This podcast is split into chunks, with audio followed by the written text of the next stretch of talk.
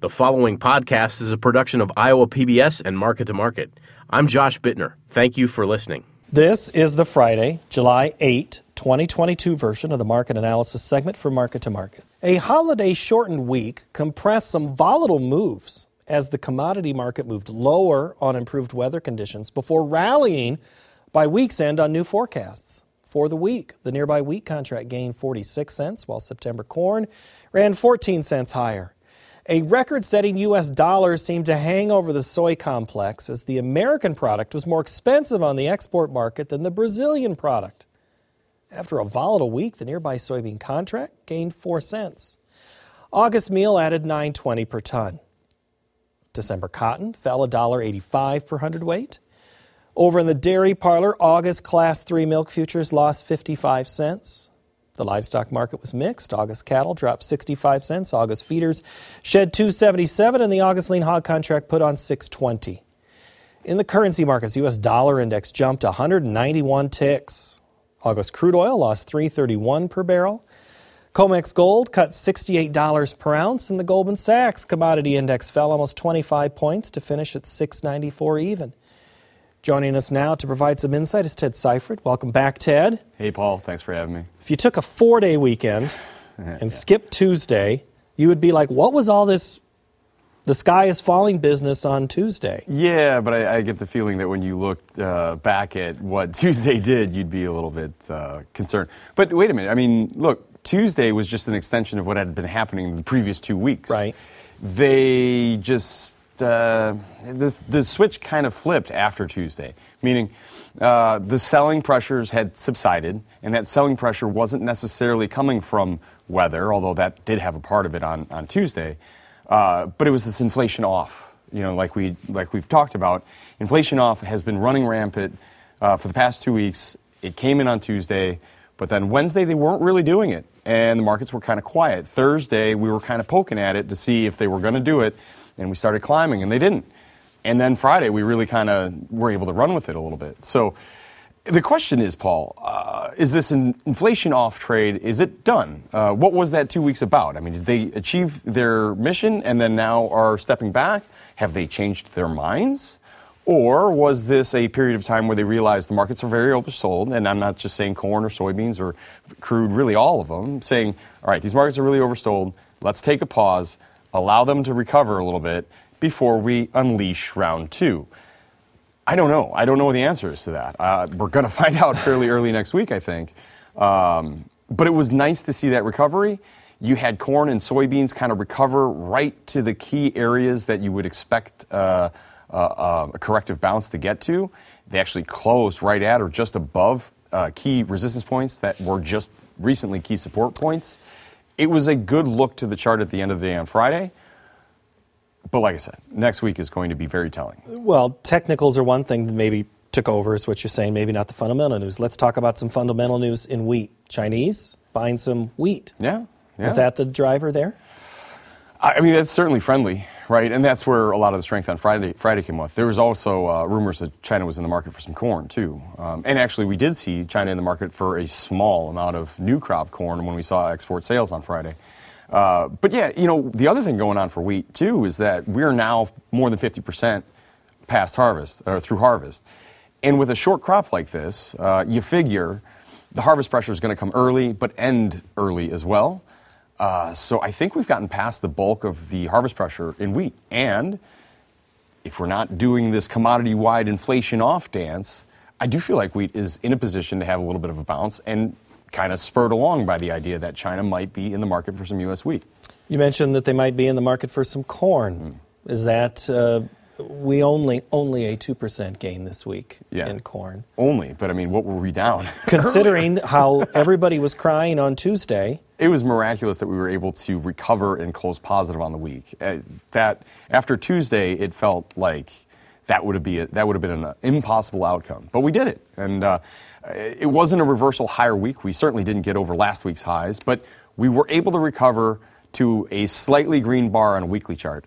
That's really impressive. Um, I, I don't think it necessarily means that the lows are in, but it was impressive. It was a nice bounce it was a better feeling at the end of the day on Friday than what we had certainly on Tuesday. All right, so Mitch asked us online. He says, "Is this a buying opportunity right now?"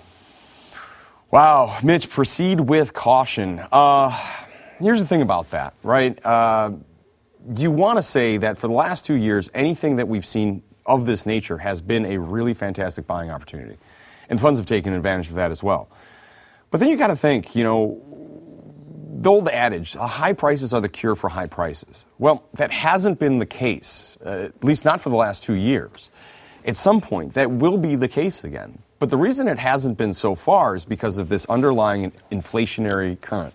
Inflation allows markets to stay at high price levels for extended periods, periods of time because people are still willing to pay these higher prices for the products that these raw commodities make, i.e., you know, beef, for example, uh, or ethanol, or energies. You know, really anything. People are paying that. But as soon as that, that demand destruction occurs at the product level and inventories start to back up, and you don't have to use as many inputs to replace that inventory, then we do in fact have demand destruction occurring at these high prices. And think back to 2012 when we had record high prices in grains. We didn't have the same inflationary climate, and we created demand destruction that lasted for four or five years. It took a very long time to build that demand back, to buy that demand back with low prices. At some point, that's going to happen again, Paul.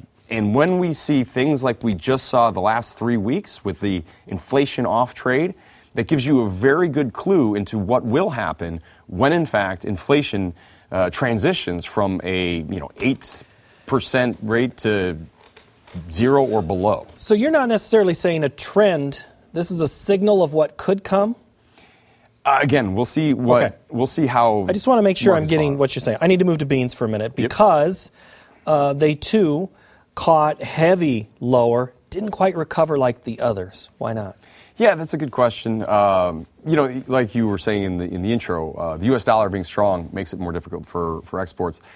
Uh, I don't know. You know, the funny thing is that the beans are the ones that still have that really potentially shockingly bullish story. You know, when we saw the shockingly bullish uh, acreage report, which I think is the most bullish acreage, uh, acreage report we've seen for soybeans of all times, and it might actually be one of the most bullish reports that we've seen for soybeans, period, for all times. And yet, 24 hours later, we're a dollar and seven cents lower than the spike high that we created within 30 seconds after the report came out. That's bad news, and it also means that we're not actually trading the individual market fundamentals. That was something that was a much bigger animal, a much bigger gorilla. But soybeans, with that, with that new acreage number, if I put that in the current USDA balance sheet, that should give us a 145 million bushel carryover. That is really tight. Now, the USDA won't do that because they'll cut out some demand. Right. The average trade guess is what, 211 million bushels? But even then, that's with a 51.5 national average yield. If you cut one bushel off of that, if that annual, if that 210 is right, you cut one bushel off 51 and a half, all of a sudden we're back to 130. This is as bullish, if not a more bullish soybean potential situation than what we've been trading for the last two years on this entire rally. So the soybeans do still have explosive upside potential if we don't have this change in the overall climate of the markets, which All right. we've been seeing signs of that, Paul. All right, so Rob in Illinois wants to know, and he, he was paying attention when you said three weeks ago Ted warned us the prices could fall quickly due to the fears of the recession, which you've already discussed. Is that story behind us now, or is there still substantial downside risk? You've kind of covered both of those. Mm. This is the question I need you to answer right now, though. What targets do you have for new crop sales between now and harvest? I mean, I was selling on Friday. I, I think you. It, hopefully you're 50 to 60% sold uh, to this point. But if you're at zero, and let's say for the sake of the question, we're at zero, wow, I think you really got to pay attention on Monday. If we can't follow through on the very positive days that we had Thursday and Friday, I think you really got to get fairly aggressive on making mm. some sales. Now, you can use call spreads and reownership strategies to reown that opportunity to the upside. But there's a tremendous amount of risk to the downside. If you think about what happened in 2008, when very similarly, a lot of these commodity markets put their highs in in June. By the time we got to the end of the calendar year, some of these were 70% off of their June highs. In particular, if you think about soybeans in that time frame, we were over 1650 in June. We were at 783 by the time we got to December. Corn was at 799, got to 305. These are the things that can happen in an inflationary bubble burst. And I'm not saying for sure that is what we're having, that we're looking at, but there's a lot of cracks in the foundation. There's a lot of concern. And you just saw what the managed money thinks of that. They're worried about this too. All right, you have uh, brought up several things that are in the questions that we're going to get to in Market Plus, the online version. I need to get to livestock for a minute, Ted, uh, because again, when I ask the buying question, uh, if you, you could take that as a, a livestock issue, also a reownership issue, but let's let's talk live cattle. We mm-hmm. have the the big holiday behind us now. Yeah. This is a lull time. Market reflected it this week. Yes, market did kind of cool off this week, and uh, well, uh, cutouts were actually not too bad. They were actually, for me, I thought they were they traded fairly well. Uh, but look, you know, in that big slide that we had in, in, corn, you know, feeder cattle couldn't really respond to that. And the feeders, you know, in a good live cattle rally, the feeders are the leaders, is, you know, cliche we like to use. Uh, and that disappointment in the feeder market, you know, once we had corn going higher Thursday and Friday, you really saw that pull back.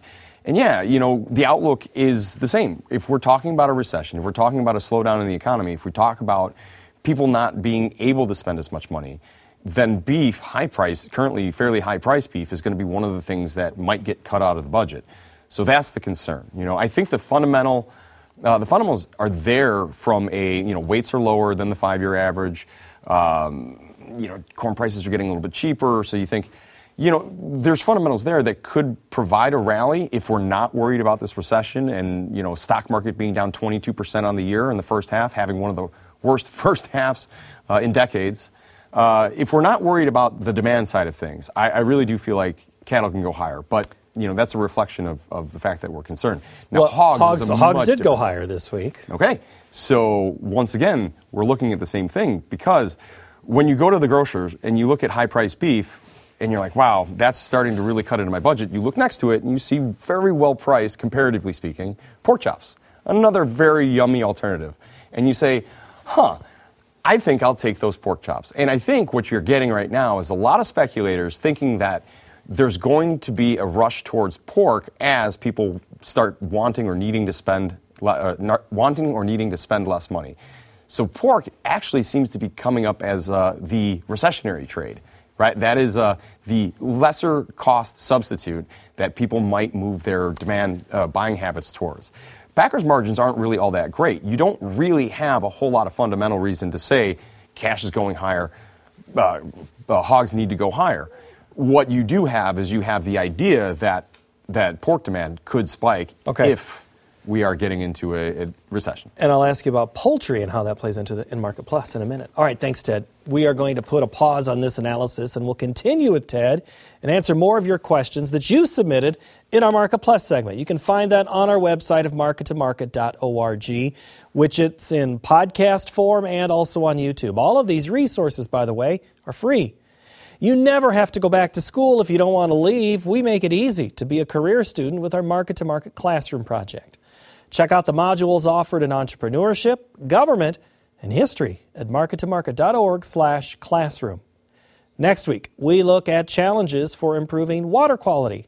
Thank you for watching. Have a great week.